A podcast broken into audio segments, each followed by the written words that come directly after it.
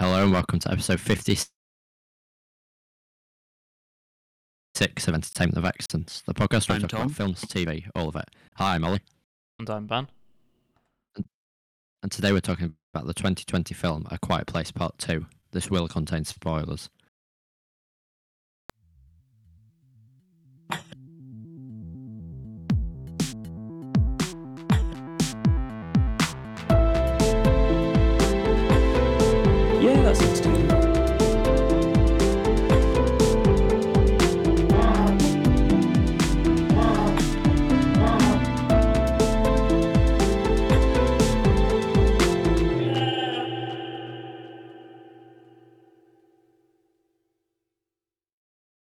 So Quiet Place Part Two picks up right after Quiet Place Part One, apart from the flashback at the start. Um, so the first thing you see is like a day one uh thing. It says it says day one, so it's- it starts with shots of empty streets. So you're like, "Oh, maybe it's already happened," but actually, they're just all at a baseball game or something. But those shots are cool, like empty street and there's traffic lights and stuff. Um, which reminded me of Cars, when there's that one traffic light in wherever the place he goes to is. Um, and then, you know, a big asteroid comes or something, aliens attack everyone. Then you cut to where you left off at the end of the last film.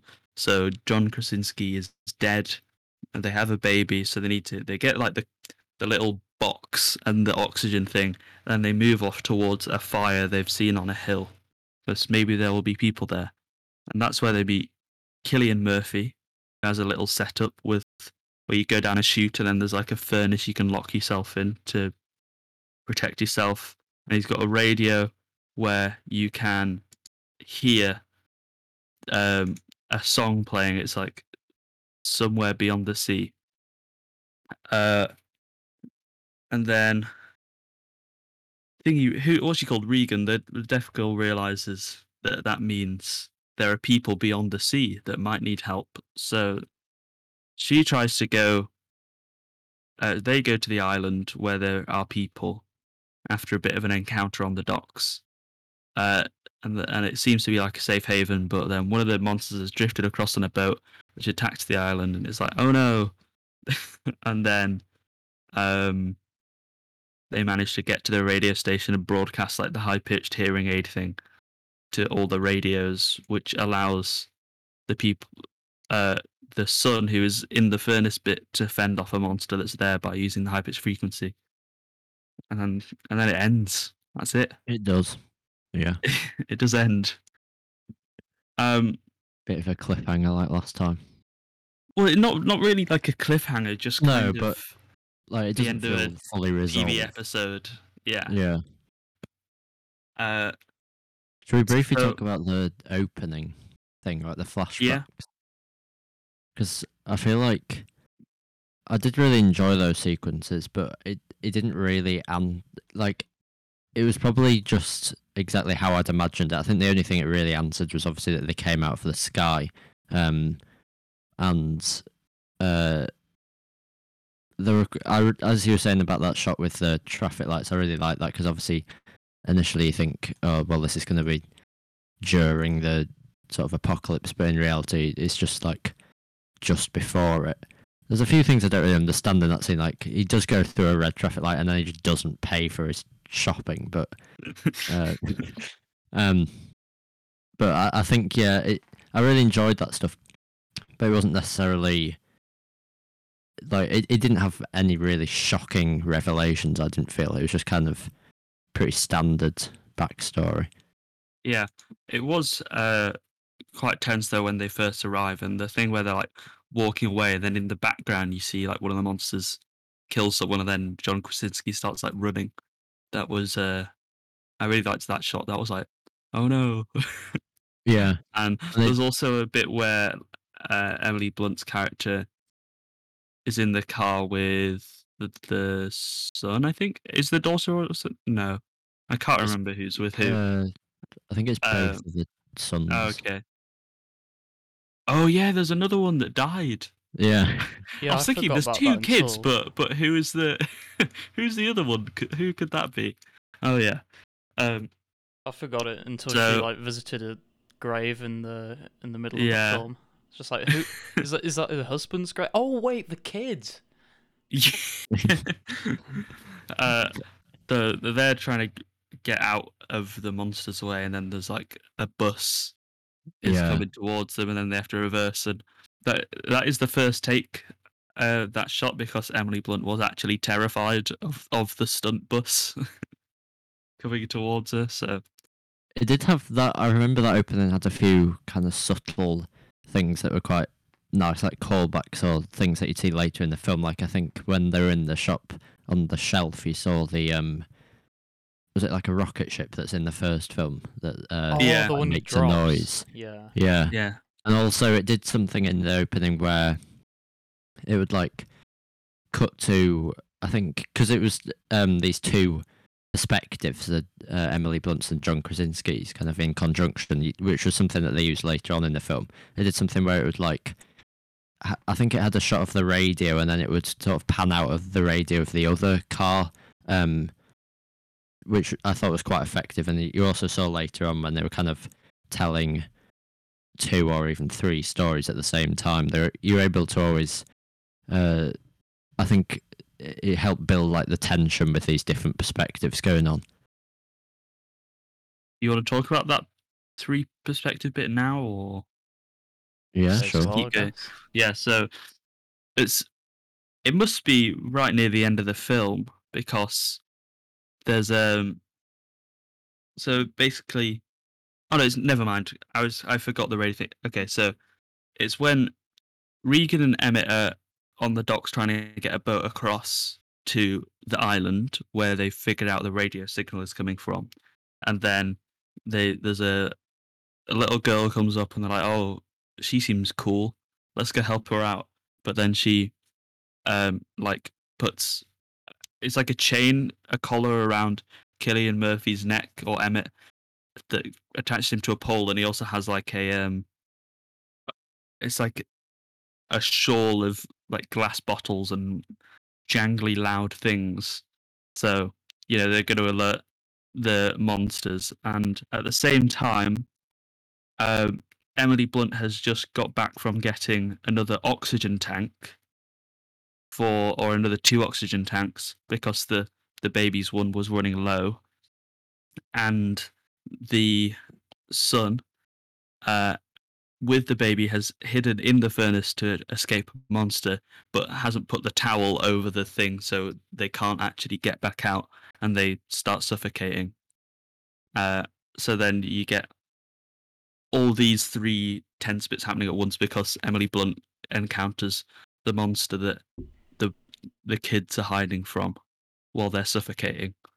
So you get some some spicy tension with Emily Blunt like uh exploding one of the oxygen tanks to turn on the sprinklers so that the monster can't hear them anymore. Uh and then on the docks Cillian Murphy does the thing for for dive which is in like the first scene Yeah, uh, that was, that, that was like, very second- obviously set up. Uh, as But well the as thing the, is- the towel was very obviously set up as well for someone to not put that over the the door. Uh, Hmm. Yeah, And then so they get the monster away, and then Emily Blunt manages to open the door, and you see, which is very sweet, that the the son actually left the oxygen mask on the baby because they were taking it in turns, but then he just left it on the baby and let himself pass out, uh, which is quite nice. So she gets I mean, to them be fair, more he did oxygen. get them into that mess, so kind of Yeah, but if you're a scared like kid, what he's supposed to be like eleven or twelve, you wouldn't expect them to basically sacrifice themselves. yeah. Hmm. Um, but th- going back to like the the dock scene, I really enjoyed that because, um, as you were saying about the the whole dive thing, I think that was a really powerful moment. I mean, it it, it might not have been that effective because the actual hand gesture or the sign language for dive was like quite predictable. Like, what else would it have really been? But um, I did like the fact that Cillian Murphy's character was kind of dealing with um kind of a lot of guilt and um, the fact that initially he was he was quite quite reluctant to keep them there because he said they were quite he was running out of resources and stuff. Um, and uh, I also liked the fact that you, when they you came they came across these people and it was like just because of the um, the fact that society's kind of all shut down, you'd think you'd be relieved to see other people, but obviously these sort of cannibals have resorted to this in this kind of desperation. So, um, and obviously that contrasts with later when they go to the island and there's kind of a more of a sense of community there. So I liked kind of those different responses to the end of the world, I guess, and the fact that uh, like how different people would react to it. Hmm. Yeah, because Cillian Murphy's character says that there's like no good people left. Yeah, Um, so I you assume I would have assumed that maybe I don't know if he's just making that up or if he's seen the docs people. No, he wouldn't have known about them because then they wouldn't get captured. But because obviously people would become quite savage to try and just stay alive. Um, but you do obviously like you know the main family is supposed are are all they're very, very nice. Um, and then the people on the island seem to be trying to look after each other, although they don't really get any like defenses set up for if one does come over. But whatever. yeah, Yeah. Yeah, it's like I, I I like the I sort of like the that island part where I mean I get in the grand context of things I think the fact that the aliens couldn't swim is a bit like not the greatest excuse, but like it serves the plot. Um It makes sense when you look at their like physique, though. Yeah, true. They don't look like they can swim.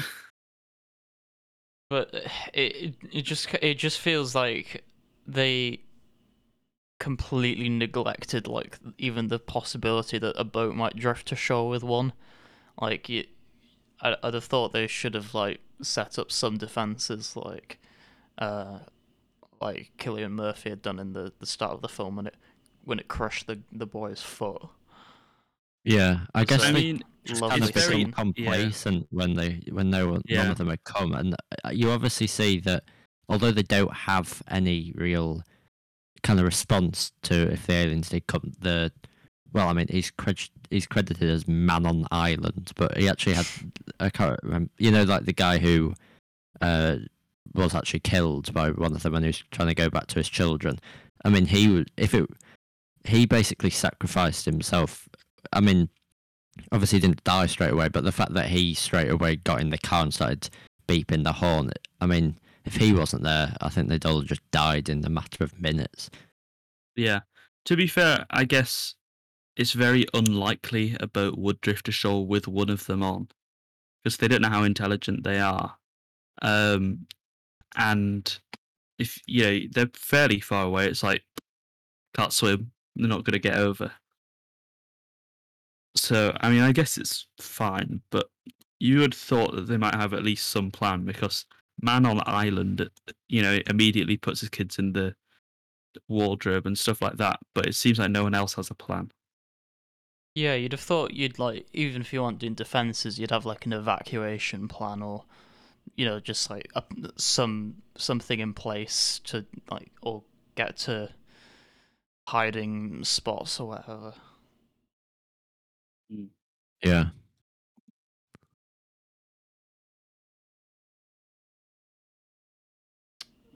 Uh oh no, my notes have fallen off. Fallen off? Turn off. Turned turned off. uh so what did you think? I thought it was interesting that th- the film was like very by the books but in kind of a good way in terms of like everything that's set up is paid off. You know, like with the towel on the door and the the dive sign language. Yeah.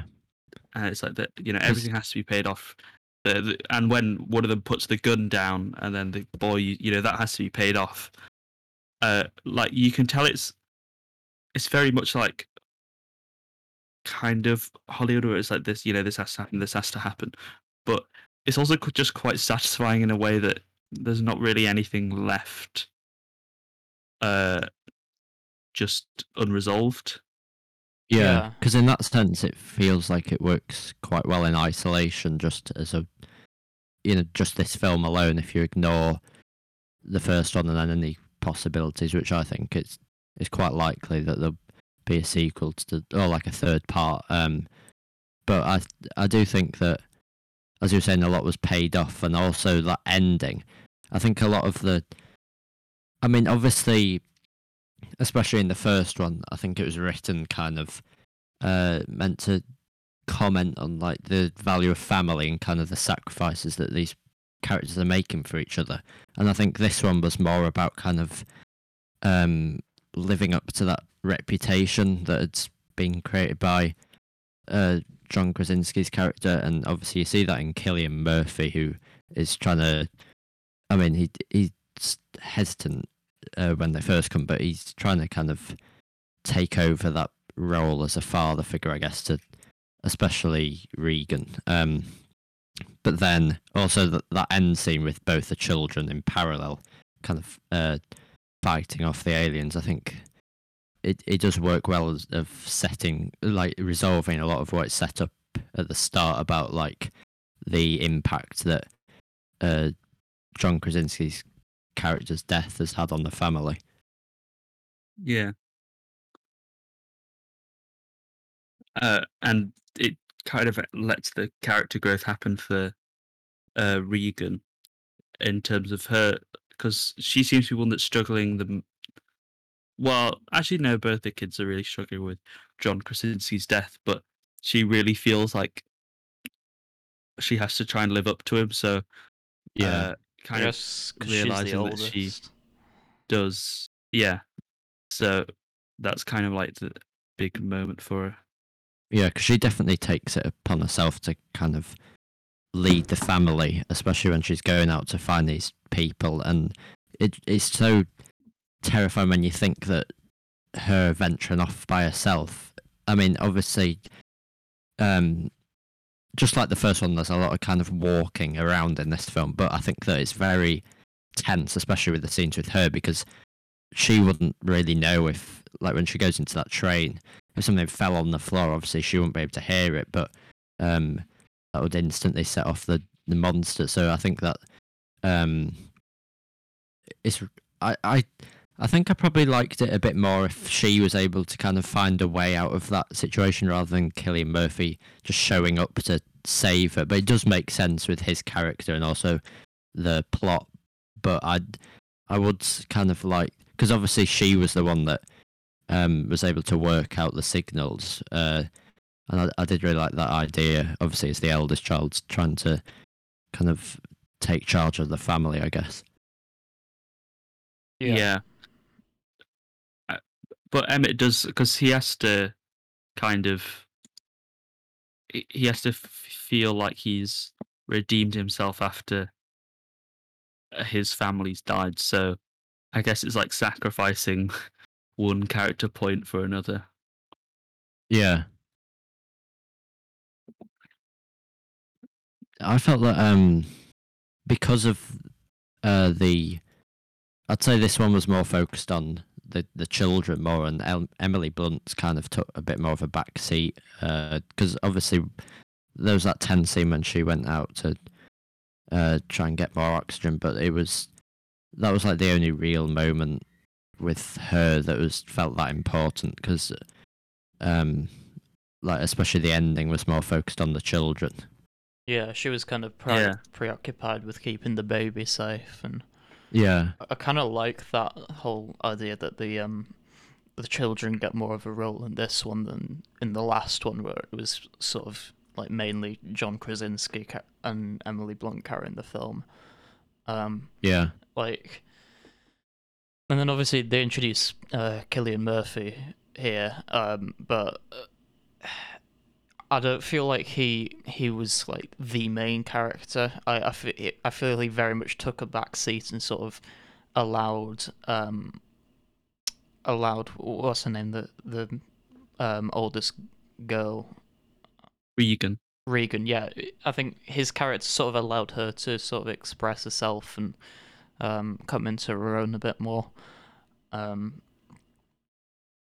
and and sort of in the same way that I guess sort of the baby like brings a sort of sense of responsibility on uh on the boy, and you know like he he got them into the, he got them into that mess by like venturing out, but you know he was willing to sacrifice himself, and in the end he uh he destroys the creature with the feedback thing. Yeah. Is it Uh, is it him that shoots it as well, or is that Emily Blunt? I can't remember. He yeah he shoots it, I think. Yeah. I kind of Um, wonder what the next, if there is going to be a next film, what the what that will focus on, or who that. Well, focus on. apparently, so there's not been a third one confirmed, but John Krasinski says he has ideas. And what I find interesting is that it wasn't planned to have multiple films because each one never feels fully resolved, but also almost like it didn't. It's not the beginning. They all kind of feel Yeah. like the middle of a TV series. yeah, um, it kind of dropped in so- with the first one.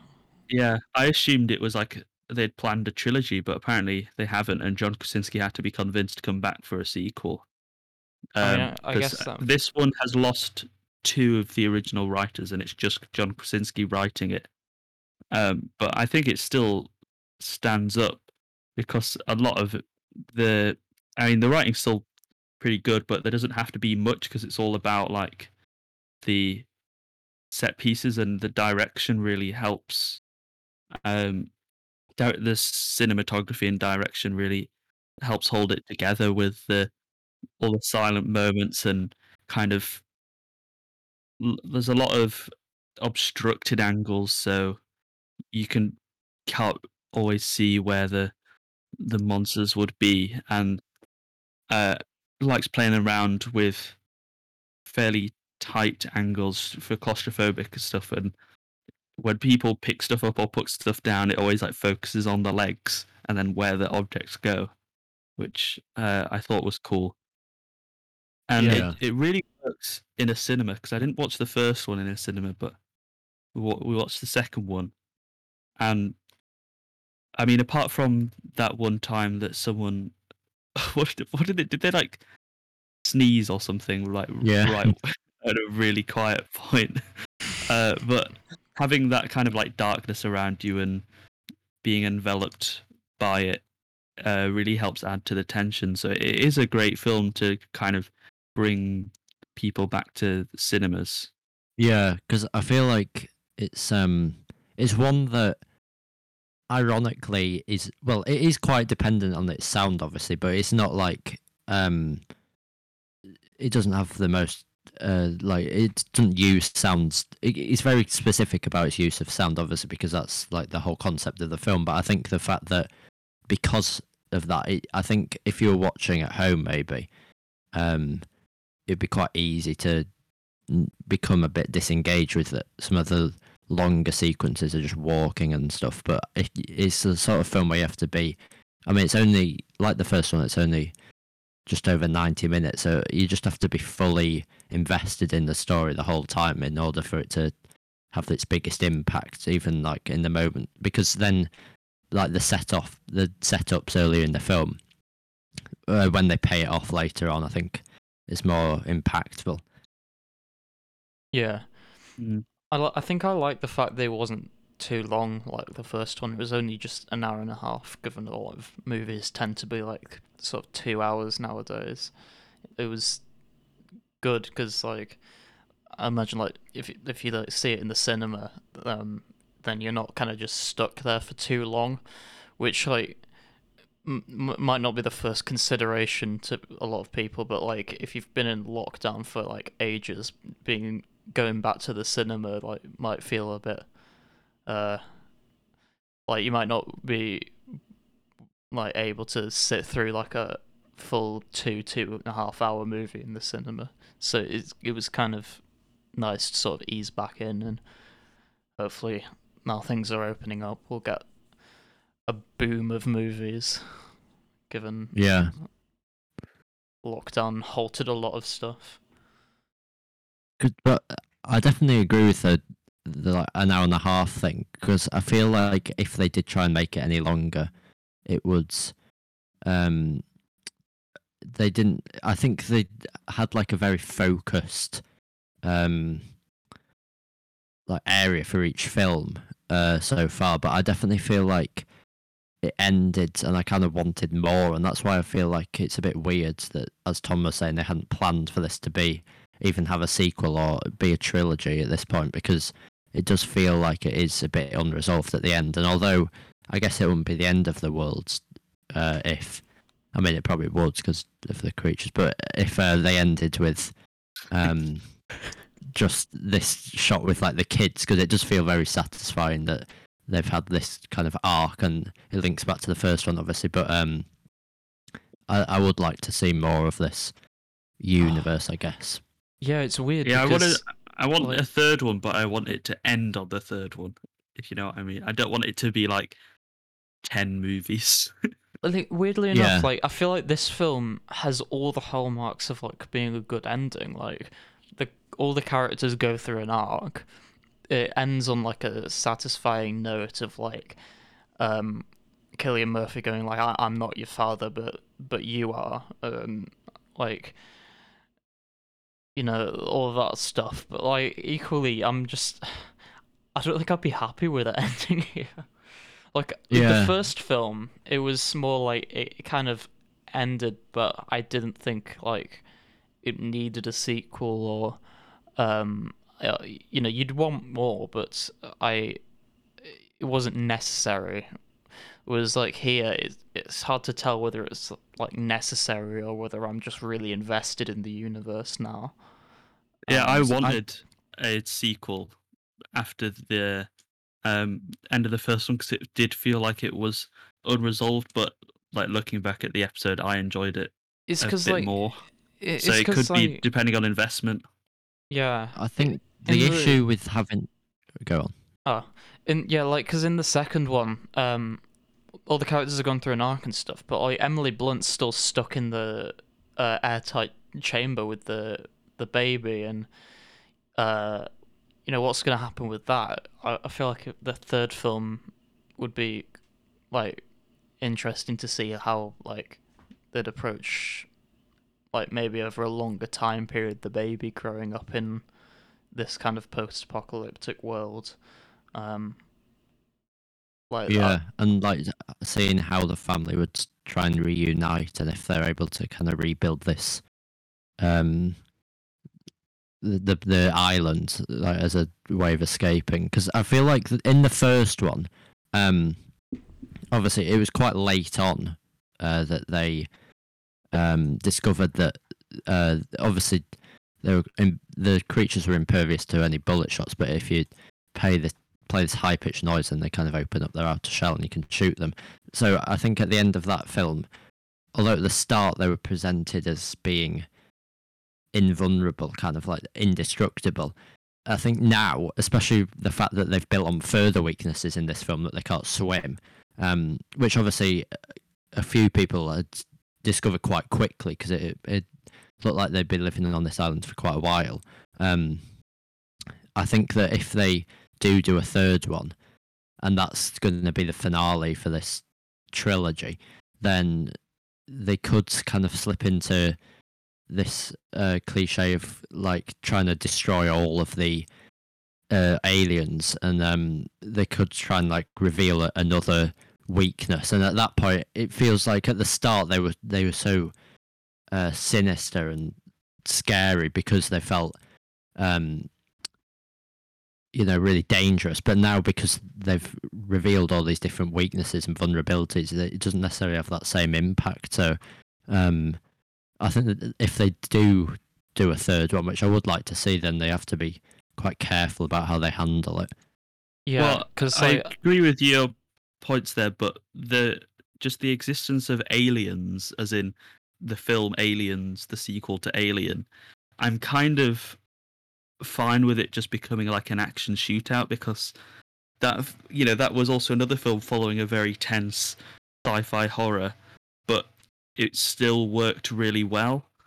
Um, yeah so I think, and you know, it's kind of the thing of you know zombies have a lot of weaknesses. They're not exactly very powerful if you see one zombie, but it's the fact there's a lot of them, and you don't really know how many of the creatures there are. So I never really uh, it all seemed to depends on be.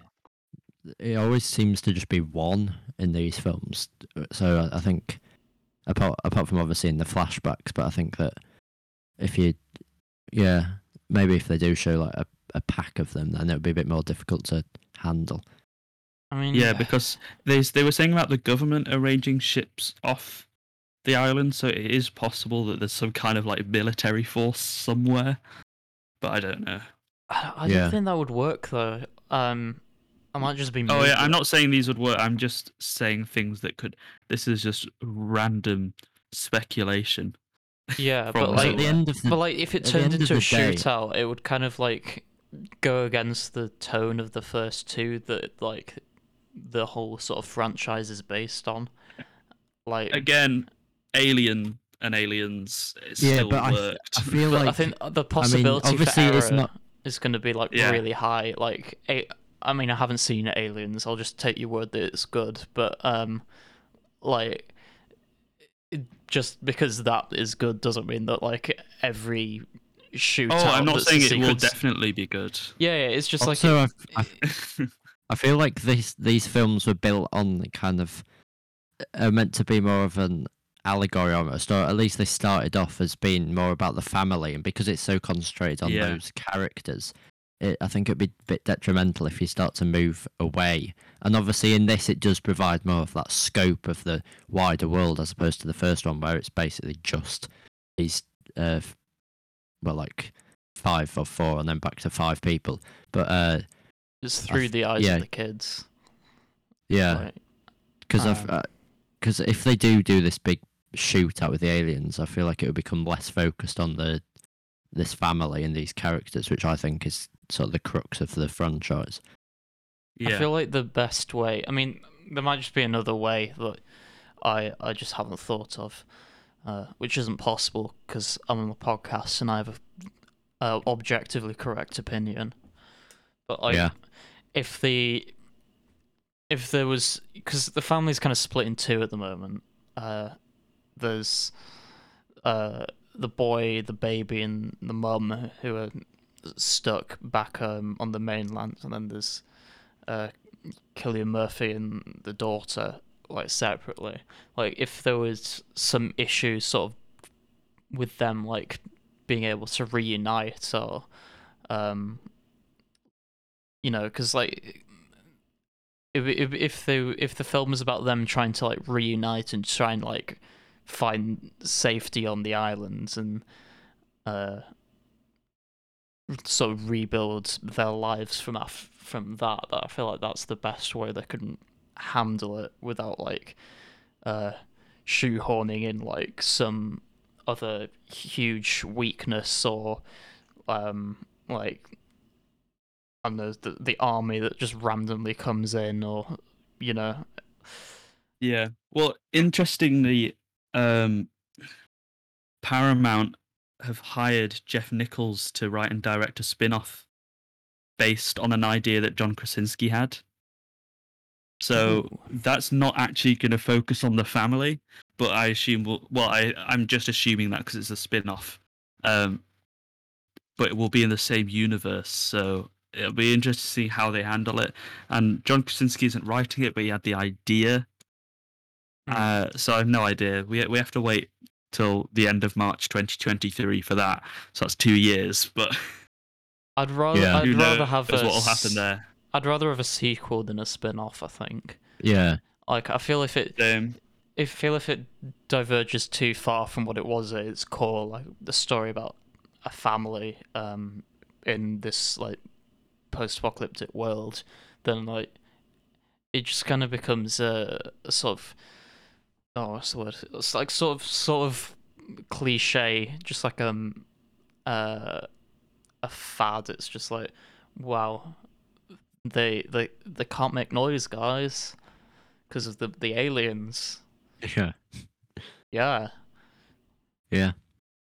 And uh, yeah, because I like the way that obviously the the fact as we we were saying when we reviewed the first one that it's really interesting that they've chosen this family because obviously they have the inherent um, advantage over other people that they're able to survive through the sign language. And I also think that was um, a different reason, but one that was demonstrated quite well was the fact like the selfishness of the boy, uh, the selflessness of the boy when um, with the oxygen and the baby, and the fact that they have to like grow up fast and adapt to these situations. I think that the the family's very good at that, and they're all quite independent, which you obviously see a lot more in this film. Um, when the when it starts to break down, and something else, as I was saying with the um, the scene with the boy and the baby, obviously with the first film, we've seen that they they aren't afraid of killing off some members of the family because two died in the first one. Obviously, the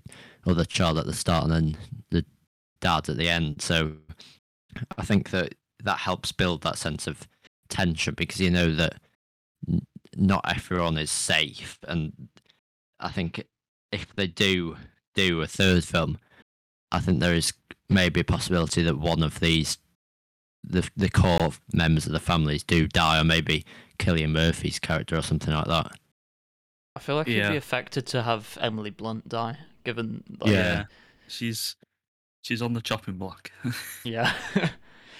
well, because then, because then that would just kind of mean the kids would have to like grow up even faster and without having any like either of How the are they gonna f- parents. yeah, gonna have to try and make like formula milk for the baby or something. I'm just gonna That would to, be quite good because they'll just I have mean to not the milk formula Cillian milk Murphy. because I feel like if they they could do that because obviously the Wait, they could milk like the- Cillian Murphy. Mm, squeeze on those teeth. oh, um, but because this one was less focused on Emily Blunt's character, uh, maybe they do have this sort of emotional climax in the first one where she does die off, and then I feel like that would be sat- a satisfying arc for Cillian Murphy's character. if he, um, You have to specify what has it is. I- I mean, I'm talking about if he just becomes the the father figure, because obviously Yeah. that's sort of this um this inner conflict I guess he's having when you when you first meet him, but uh obviously he would have to deal with a lot of the logistical things of bringing up the baby. See, oddly enough, when I saw him on the poster, um, I mean, I, I, I hadn't actually watched any of the trailers beforehand, but uh, when I when I saw him on the poster, I was kind of like, well, I mean, John Krasinski's dead, so like, how who's who's who's Cillian Murphy? What why why is he here? What how are they going to like introduce him? But it it turned out they did it really well. Um, it just kind of seemed like he'd always been there. yeah. Because in the cinema, I, I heard someone when he was he was there with his mask on, they were like, "Is that John Krasinski?" Um, which, I mean, I don't really know how they'd be able to bring him back because obviously he died. But uh, Zombie. yeah, I actually when they showed the people on the docks, I I don't know if it was just like it, I couldn't really see it properly, but I did think that she was when that girl appeared that she was actually a zombie. I was like, what Same, is that? because her- her skin direction looks like really going? weird. Yeah, I thought it was going to Apparently, it's introduce because they live like in salt water, so that's what Yeah. makes their skin weird. I thought they was going to introduce like a whole arc of like some they've like planted eggs in humans or something like alien style, and now they're zombified or something. But Yeah. I feel like that could have just got a bit ridiculous. Cool. Well, uh, I think it's time to probably wrap, wrap it up. Yeah. Let's go to the obviously updated website. Well, mean, the most how would you- important one is on there at least. yeah. Yeah. How would you say it compares? Would you? But well, I was gonna say it's basically the same as the first one, and I'm also giving it a seven point five. let's see what I gave the first one. Seven You gave it a seven. Hmm. I mean, these this was in the days where we thought we could only give it like point fives, point zeros. I feel like seven point zero is a and bit point two harsh. fives. Yeah, point two fives for some reason.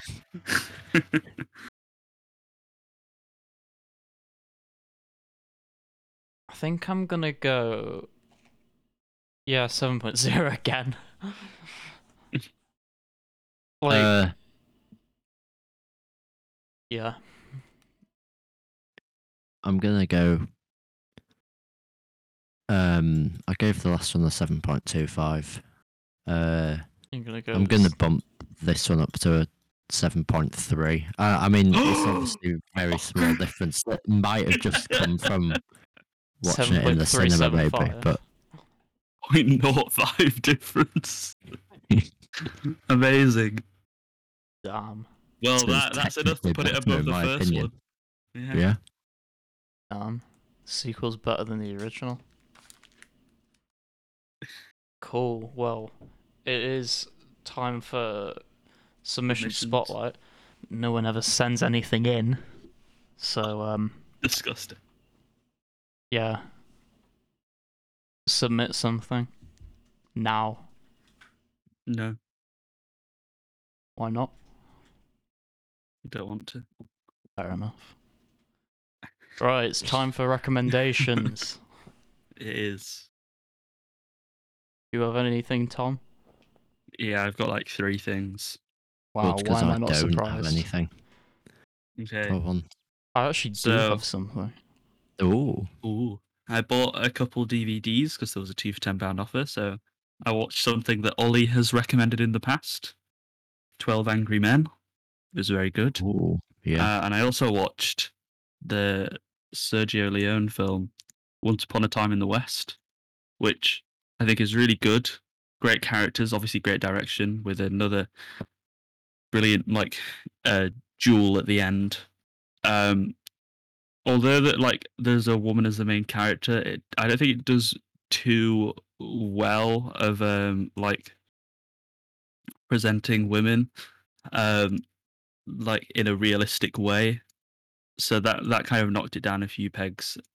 And there are a couple of things that i don't know if i just missed like because it feels like one of the characters on the way to jail and then is suddenly free and it doesn't say why but the rest of it's really good. There's loads of great moments like it's a point where you think you see someone's like uh boot because they're climbing down like off the side of a train and you're like oh no they're gonna the good guy's gonna get shot. And the bad guy's going up to them with a gun and then suddenly you hear a bang and then there's a like the end of a gun pointing out from the boot and you realize it's on his arm. That was really cool uh, so there's loads of great moments like that and the start which is like the opening credits is basically just like five minutes of three guys waiting around in an abandoned train station and it just still looks really cool and the music is uh, top notch so that is that's a good western um i've also finished Futurama, so I can finally recommend it. Nice. Uh, it's it's just you know great animated sci-fi sitcom with where the characters over time just gradually get more and more in depth and you really grow attached to them, but it still manages to be consistently uh, funny throughout. Uh, so that's great. Ten seasons. Uh, basically, all of them are really good. So watch that, and then finally, King Gizzard and the Lizard Wizard have released a new album, Butterfly Three Thousand, and it's really good. They've they've got into an, another genre they've never done before. Uh, it's basically like synth pop, uh, and it's probably their most upbeat album. And the reason it's so positive is because the uh, lead singer songwriter recently became a dad. So there you go. Damn. So there's lots lots of really good like synth licks, but it still manages to keep like the prog feel of like polymeters and stuff like that in there. And yeah, it's a really good album. Can confirm it's a bop. Oh, you listen to the whole thing? I well, I did because like I, I I listened to the song you sent me again, but then kept it Hmm. playing. So I played like the second half of the album, and then went back and played the first half. So Nice. yeah, if if if I accidentally left it playing and then went back to play the first half, that is good. Yeah. Well, to be fair, it it goes kind of like um, the songs blend into each other, so it makes sense why I didn't realize it was like still going and hadn't stopped. Indeed. cool. Well, um, seeing as I'm still uh watching the the X Files, I'm gonna give you a music recommendation again. It is uh the album Reprise by Moby. It's it's basically like an gr- orchestral greatest hits album. Uh, where like um he's gone back and over his like catalog and recorded re-recorded a load of his songs with an orchestra um but it's not like it's just straight up orchestra he's got like drums he's got um acoustic guitars and pianos and uh, a few songs of gospel choirs in them and then it's got like a huge uh f- list of like featured vocalists. Um so basically like n- none of them I- i'd ever heard from before but then again my music taste is pretty narrow and niche so uh yeah um it's good. There's also apparently a documentary about his life that he made but i haven't seen that so i, I can't recommend it Disappointing. Oh, I mean, I guess I could recommend something else actually. Um, the Netflix show Sex Education, because uh, I've finished that recently. So, yeah, it's th- that's good. Um, if you haven't seen it already, it's kind of it's set in like a British sixth form, um, and like it's sort of centered around this character, um, who uh, who has mum is like a sex therapist, uh, who's kind of like overly interested in his life and uh, a bit um, overbearing, and so sort of that carries on to him, and he sets up this clinic where he gives out sex advice to other students for like twenty quid. Um, but then like sort of like especially towards the second season, it sort of uh, goes away from that and focuses on like the interactions between characters and uh, the the development of like how each of them learn to be a bit better and yeah so, Nice. so it's also got some pretty good representation in it if that's something you're interested in that's got um it's got like a quite a diverse cast um and like th- there's like a few openly gay characters in it so it is cool watch it Doesn't it? I know you said it's set in a British sixth form, but isn't it like a really American vibe? Yeah, it kind of does have an American vibe. It's like it is still definitely British, so it's it's kind of weird. Like it's it's it's also kind of weird because like um like it has that sort of atmosphere of like a normal sort of like teen drama, but kind of subverts it a bit. Um, so rather than just like falling into the the pits and the cliches, it actually kind of comes into its own and does its own unique thing. So, yes, Groovy. shame on you, Ollie. Oh no, I'm sorry. I don't have should be. anything. Cool. Uh, should we say what we're doing next week? Yes, you should. Uh, did we say we're doing American Graffiti? I think we did. yeah. Yes. And then uh, Yeah. the week after that, we'll um do a really really good film. To stay tuned next week to find out what that is. Tom's starting the dying process right now. Anyway, tune in next week for American Graffiti. These episodes are kind of getting shorter, I've noticed. Like, we're at 50 minutes now. Oh, I thought we Oh, started at no. five first. No. I thought we'd be good like for a decent time. I mean, it's alright. We've had, I think we finished like a couple episodes around the 50 mark. Cool. Yeah. Well, you can follow us on Instagram and Twitter at ELV Podcast. I just posted on the Instagram yesterday for the first time in uh, like six months. Uh, and it was a story, it wasn't even a post. I think Ollie updated the Twitter like a month or two ago. So there, Yeah. you should definitely follow us there. Yeah. There's our website, which hasn't been updated since like episode 40. So you should definitely follow us there. There's the mailing list, which we haven't updated since like episode 25. So if you're going to follow us anywhere, you must follow us there. and then uh there's like you can listen on subscribe on YouTube, that would be good.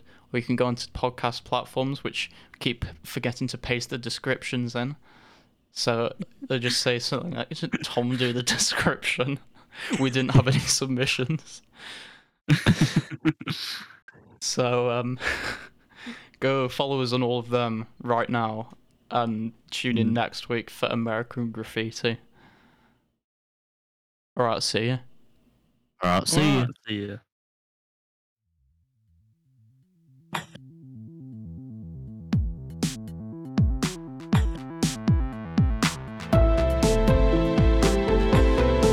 Yeah, that sounds good.